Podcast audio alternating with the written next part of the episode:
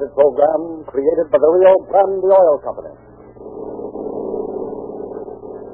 Los Angeles Police calling all cars. Attention all cars. Broadcast 171 regarding a shooting at 1333 in New Hampshire. See the man at that address for further information. That's all. Rose and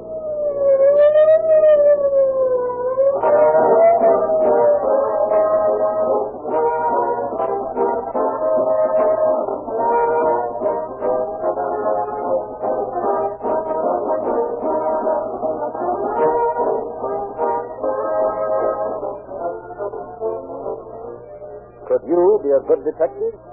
Well, how good is your memory?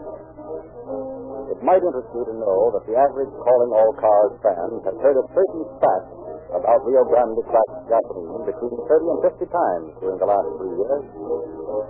I'm going to start the phrase, and you see if you can repeat it ahead of me as I lean close. Ready? More police cars, fire engines, ambulances, and other emergency equipment use Rio Grande cracked gasoline wherever it is sold than any other brand. You come pretty close? Now that you have the strongest clue in your search for the most perfect automobile performance, how long would it take you to get it? Or have you already gotten it? Can you logically, intelligently, truthfully compare any other claim made for gasoline to this proved fact of police car performance? There is no other testing ground to compare with the 55 million miles driven by emergency equipment that exclusively uses Rio Grande cracked gasoline. That's driving, like you do, only harder. It's starting, stopping, slow, long miles of economical cruising, acceleration, pickup, speeding, roaring with siren screaming. It's got everything. And you've already got the solution. Calling your car your neighborhood Rio Grande dealer to pick up that police car performance in your own car. And remember, don't let it get away from you.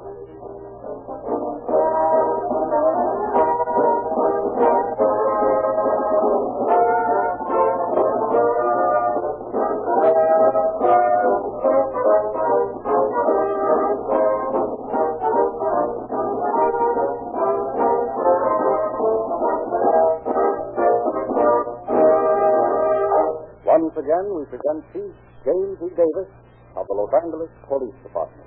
Chief Davis. Good evening, friends. The story you will hear tonight should have been an open and shut case. In fact, it started out that way, and the officers investigating it felt assured that they had the criminal in their hands. When suddenly, one of those rare happenings occurred that brought their case crumbling down on their heads, made it necessary for them to start all over again. This alone would have been enough to discourage many people, but to the officers, trained in the police school of fairness, patience, efficiency, it was no more than a routine occurrence. What they did about it and what their results were, you may hear for yourself in tonight's Calling All Cars.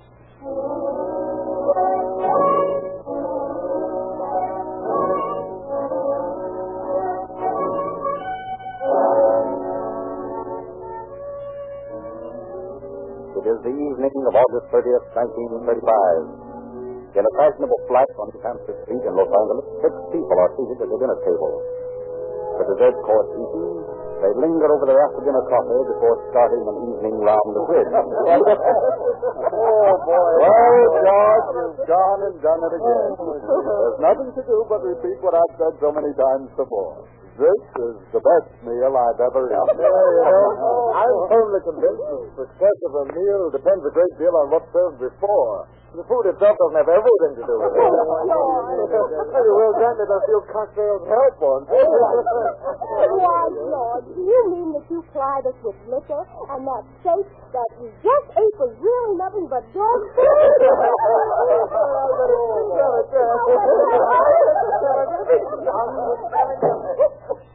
this isn't going to be so funny.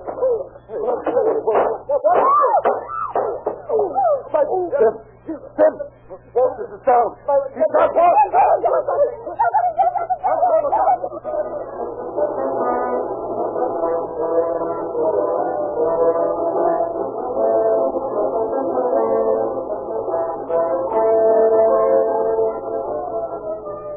the confusion, the woman with the gun escaped, and Phelps, without waiting for the doctor whom he had called to arrive, rushes Walters to the Georgia Street Receiving Hospital himself. From there, the police receive an account of the shooting, and detectives Bain and Sheldon are sent immediately to investigate. Now, you people sit down. We want to ask you a few questions. Now, which one of you is George Ennis? I am. Now, you come with us while we look the place over. The rest of you stay here.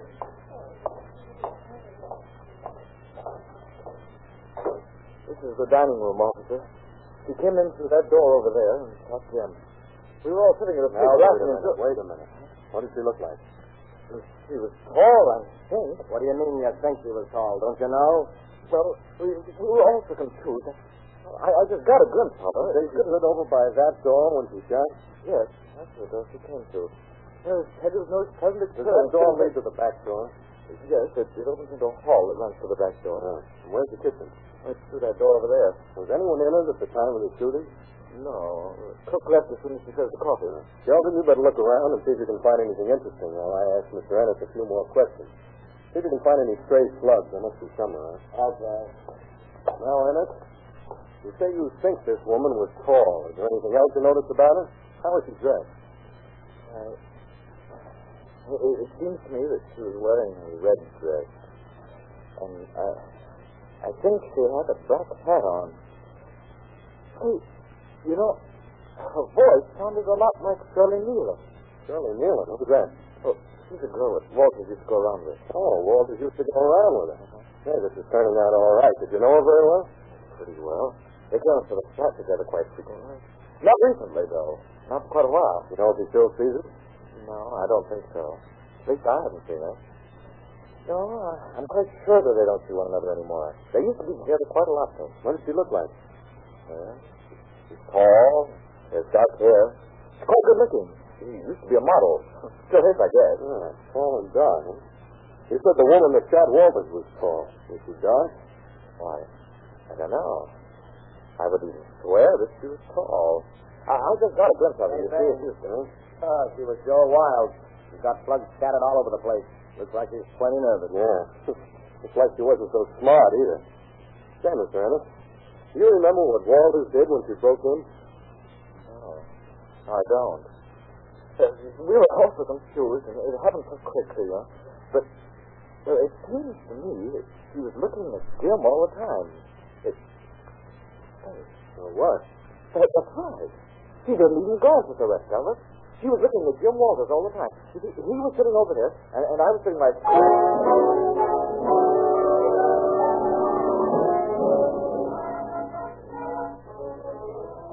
Elated over the seeming simplicity of the case, Bain and Sheldon hurry back to headquarters and report their findings. Captain R.M. Davis, Detective Pat Brown, and the third officer go to the hospital where Walters, not fatally injured, is resting. Their pride in what they thought was such a rapid progress is short-lived, however. For after a few short seconds with the man who had been shot, Well, Mr. Walters, it didn't take us long to find out who the woman was that shot you. What? Woman? Yeah, she was no friend of yours. You know Shirley Nealon, don't you? Yes, I know eh? her. Well, she's been in Denver for some time past. Well, she's the one who got you. What? Why, you're crazy. She didn't shoot me. Yes, and I don't know who did. Well, I can tell you this much. You're off on the wrong foot, too. Shirley Nealon didn't have anything to do with it.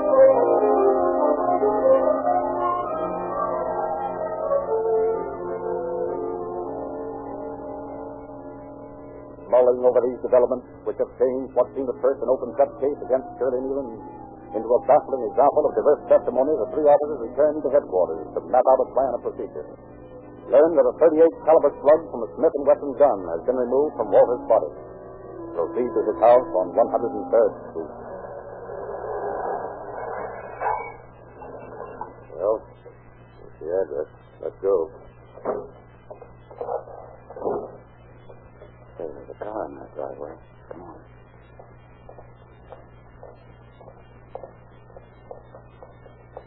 Yeah, Ford Coupe. I'll take a look at that identification slip. Here, give me that flashlight.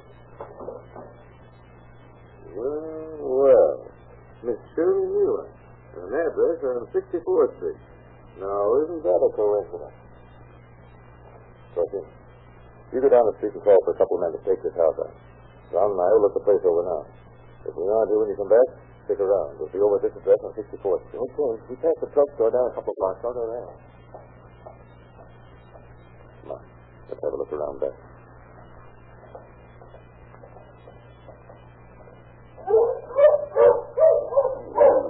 Those hounds will wake the whole neighborhood. I don't think they like us anyway. Yeah. Hey. Suppose we forget about the pack and let Fido and his pals find something else for dinner.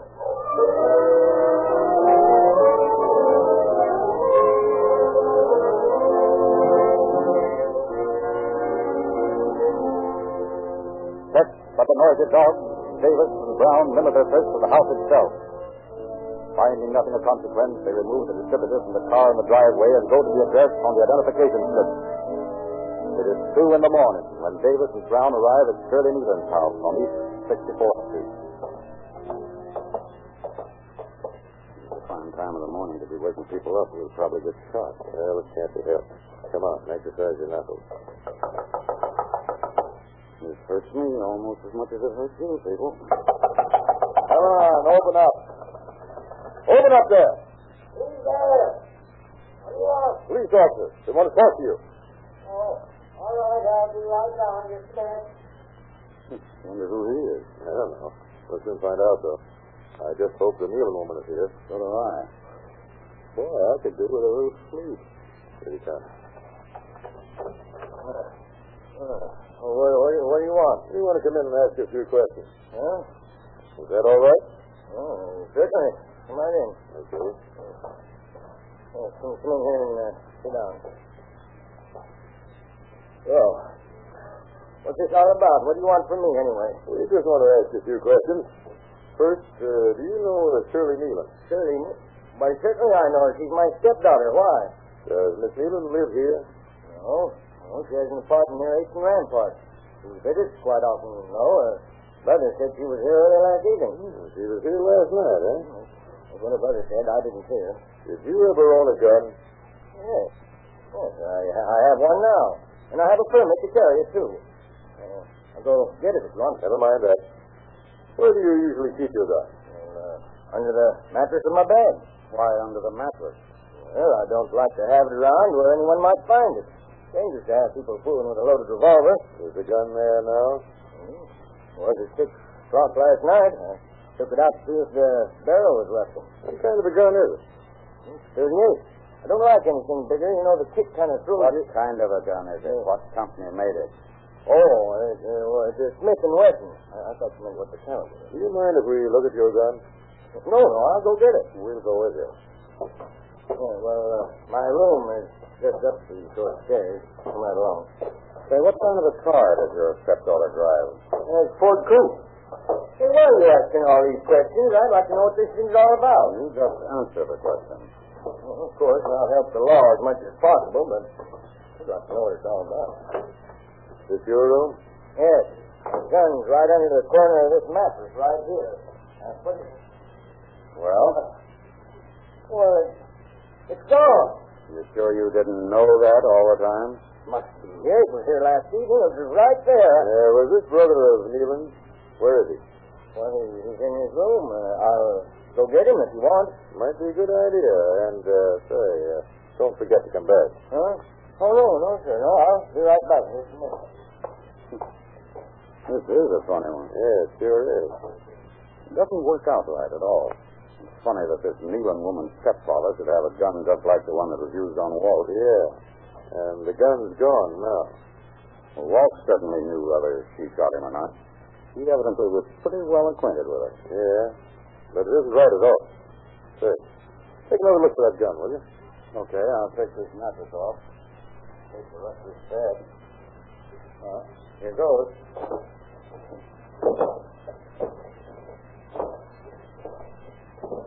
No, nothing here at all. Oh, well, let it go then. Uh, here they come back. Maybe the brother can tell us something. Hope so. Everybody else is talking in circles. Here's my son, officer. Good.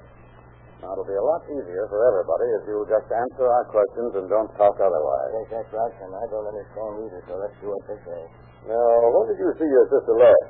She was here at about 7.30. You know what you came after? I see. She didn't exactly come after anything. What do you mean?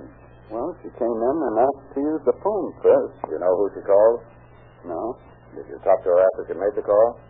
Mm, No, she just came in and sat down and then jumped up and said she just remembered something. She had to get in the other apartment. What other apartment? This one? Yes. What did she do? Well, I heard her in here.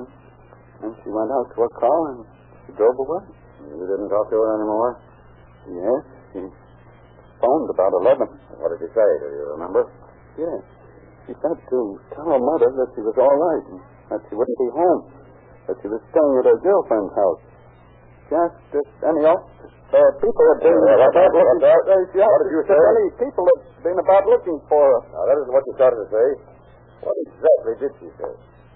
I believe my sister said, had any cars been out there after me?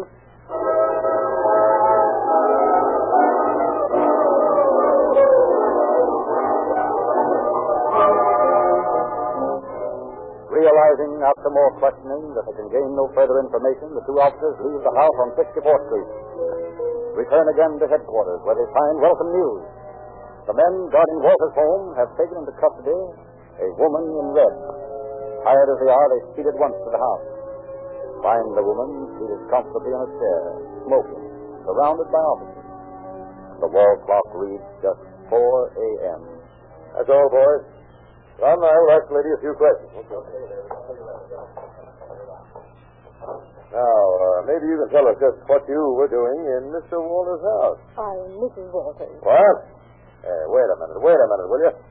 Aren't you Shirley Nealon? Yes, that is my professional name. And yet you say your name is Mrs. Walters. Mr. Walters and I were married in Yuma. Uh, did you know that Walters was shot tonight? Yes. How did you know? I told Mr. Ennis's apartment. He told me. It's not serious, is it? Yes. Where do you live? He'll be in court to testify against you. Testify against me? Why, I didn't have anything to do with it. Tell us just what you did yesterday. Well, I, I slept until around noon. Then I went downtown to the dentist. The work had been done, I went to a theater. I wanted to kill some time. You see, I had a dinner engagement with Mr. Walters. After the theater, I called him. Did Mr. Walters meet you for dinner? No, he didn't. Hmm. Did you go to your stepfather's on 64th Street after you called him? No. Well, didn't you go there and take your stepfather's gun? Gun? I didn't even know he had a gun. Yes, your stepfather has a 38 caliber Smith & Wesson pistol. Well, And that's the same kind of a gun that was used to shoot Walters. well, I didn't know he had a gun. I didn't have anything to do with the rest of it. I wasn't even there when Mr. Walters was shot. Where were you? I was here. After I called Mr. Walters from downtown, I came here and waited for him. He didn't come, and I telephoned several people. I called Mr. Ennis's and asked if he was there. What did he say? He said that Mr. Walters wasn't there, that he expected him for dinner. Had Walters asked you to come to dinner? No. Maybe he didn't know that I was in town. You see, I've been away for some time. Yeah? He knew you were back. Well, then I don't know why he didn't ask me. How long did you stay here at the house? I've been here ever since. I called Mr. Ennis again a little after nine. That's when I found out about the shooting. Now, you weren't here when it first came to the house, No. but the car was here. It had recently been running. The radiator was still warm. Where were you then? Oh, I was in the backyard. In the backyard. What were you doing in the backyard? You weren't hiding from anyone by any chance, were you? Yes, sir. As a matter of fact, I was.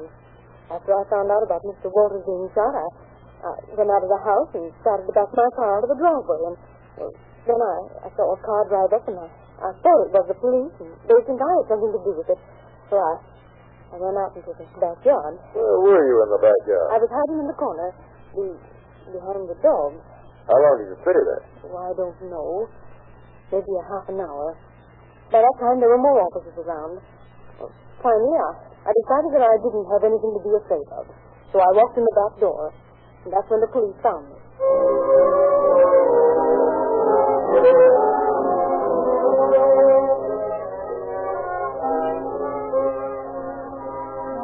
Repeated questioning brings no result. Davis and Brown finally take the woman to the Central Homicide Office. Turn her over to Captain H. J. Wallace, whose expert questioning still fails to change her story. Realizing that they must have more physical evidence, the men wait for the sun to arrive, then go once more to Walter's house to search the grounds. Beginning at the rear of the premises, they comb the backyard. Find nothing. Well, we cross the backyard off our list. Yeah. Come on.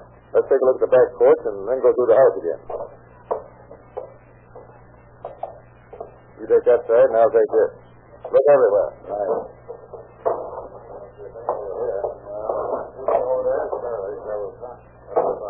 Hey, what? Look at this. What is it? A 38 caliber Smith and Wesson. Ah, that's just what we want. What did you find? In a laundry bag, which makes it all pretty simple. She put it in there last night just before she went in the house, after hiding in the yard.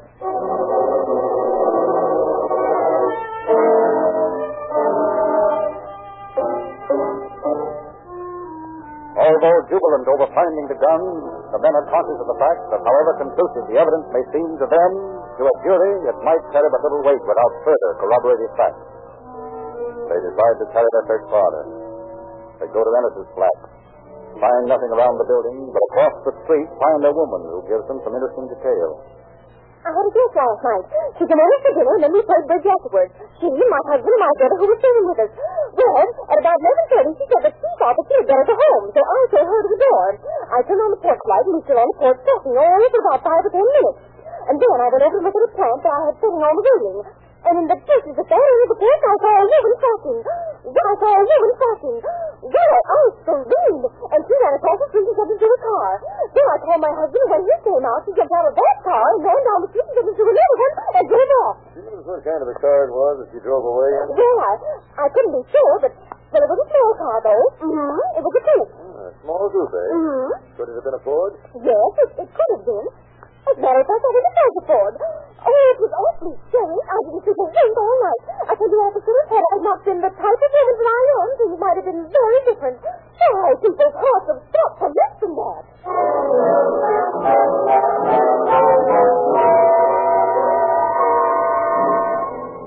From another woman who lives opposite the Ennis flat, they get more information. Well, I've been to the show, and as I was coming up the walk to our front porch, a woman called me from the side of the house. She wanted me to call Mr. Ennis. I didn't see why she wanted me to call him. I should think that if she wanted him, she could go and call him herself. So I told her that Mr. Ennis had gone to bed. She asked me if I was sure, and I told her yes. I didn't know, of course. Well, just then a car came up to Mr. Ennis's place, and a lot of policemen got out. Then the woman ran into the backyard.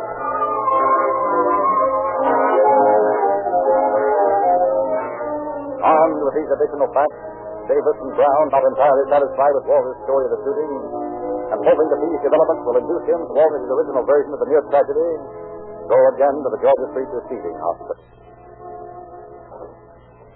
Well, hello there. Yeah, how are you getting along? Hello, Walter. You know, we found a few things that sound important. And we think that maybe you'll change your mind about Shirley Nealon after you've heard. Oh, no, you're all wrong about that. She didn't do it. We found her at your house early this morning. That's what talk with her. Well, she says she didn't do it, doesn't she? Yeah. But, Walter, we found the gun on your back porch. The gun?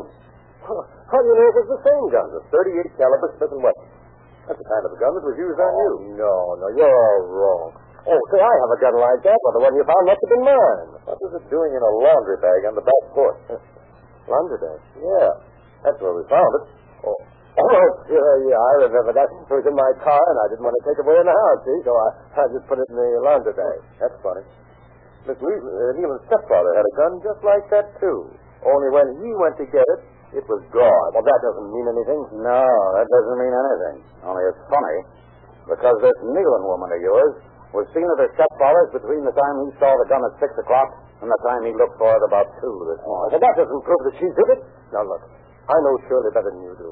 And I said that she didn't do it. I don't know who did it.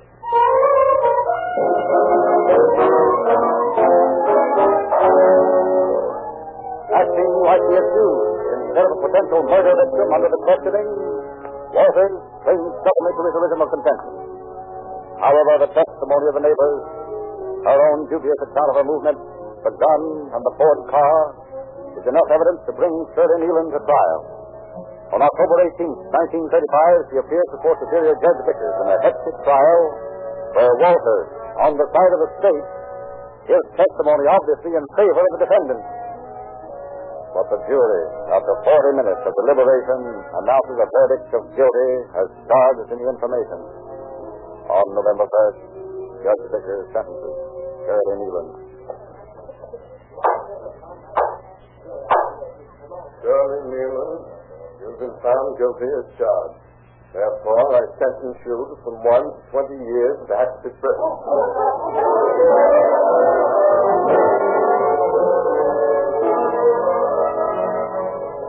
But the last chapter has not been written in the strange drama when Shirley Nealon is taken to prison. For two months later, Jim Walters finds himself facing Judge Agler. Not in the role of witness this time, but as defendant. Listens in spite of amazement as the court closes. with the reason behind your testimony. However, there is a law that says a person found to be guilty of false evidence shall be liable to a charge of perjury. Terry Nealon has been found guilty of the charges against her, which can mean only one thing, that you, Jim Walters, have, for some strange, distorted sense of chivalry, perjured yourself in this court. Therefore, I sentence you to serve the term provided by law for such an offense. Namely, from one to ten years in San Quentin Penitentiary.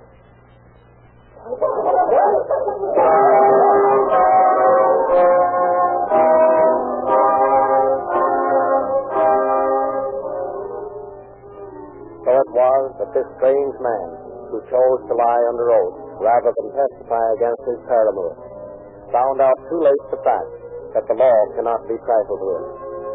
By perjuring himself as he did, Jim Walters and although it is too late for him to learn a lesson from it, perhaps you who are listening will realize more fully the fact that the laws of the country were made to protect you. When you violate them, you are going out of your way to ask for just one thing trouble. Thank you, Chief Davis.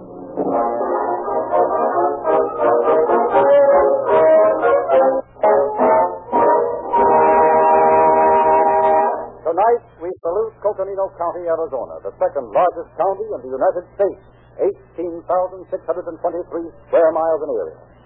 And the gasoline used in her sheriff's cars must give police car performance. So, Coconino County becomes the latest addition to the ever-growing list of cities and counties specifying Rio Grande gasoline exclusively. Now, you can get exactly the same gasoline at your nearest independent Rio Grande dealer. Try it tomorrow. Your independent Rio Grande dealer also has a particularly newsy issue of Calling All Cars News for you this week. Something for every member of the family. Pictures, movie and radio gossip galore. Get your copy tomorrow. And don't forget to ask next time for Sinclair Motor Oil. Sinclair Pennsylvania and Sinclair Opaline, the thoroughly de-waxed, de-jellied motor oils that you can use all year round without changing grade. See your Rio Grande dealer tomorrow.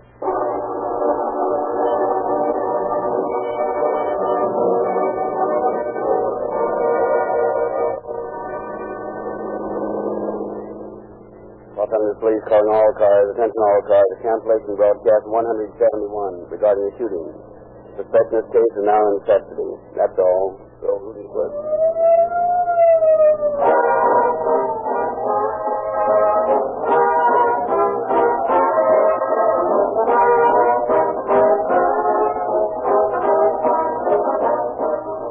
Your narrator, Frederick Lindsley, bidding you good night for the Rio Grande Oil Company.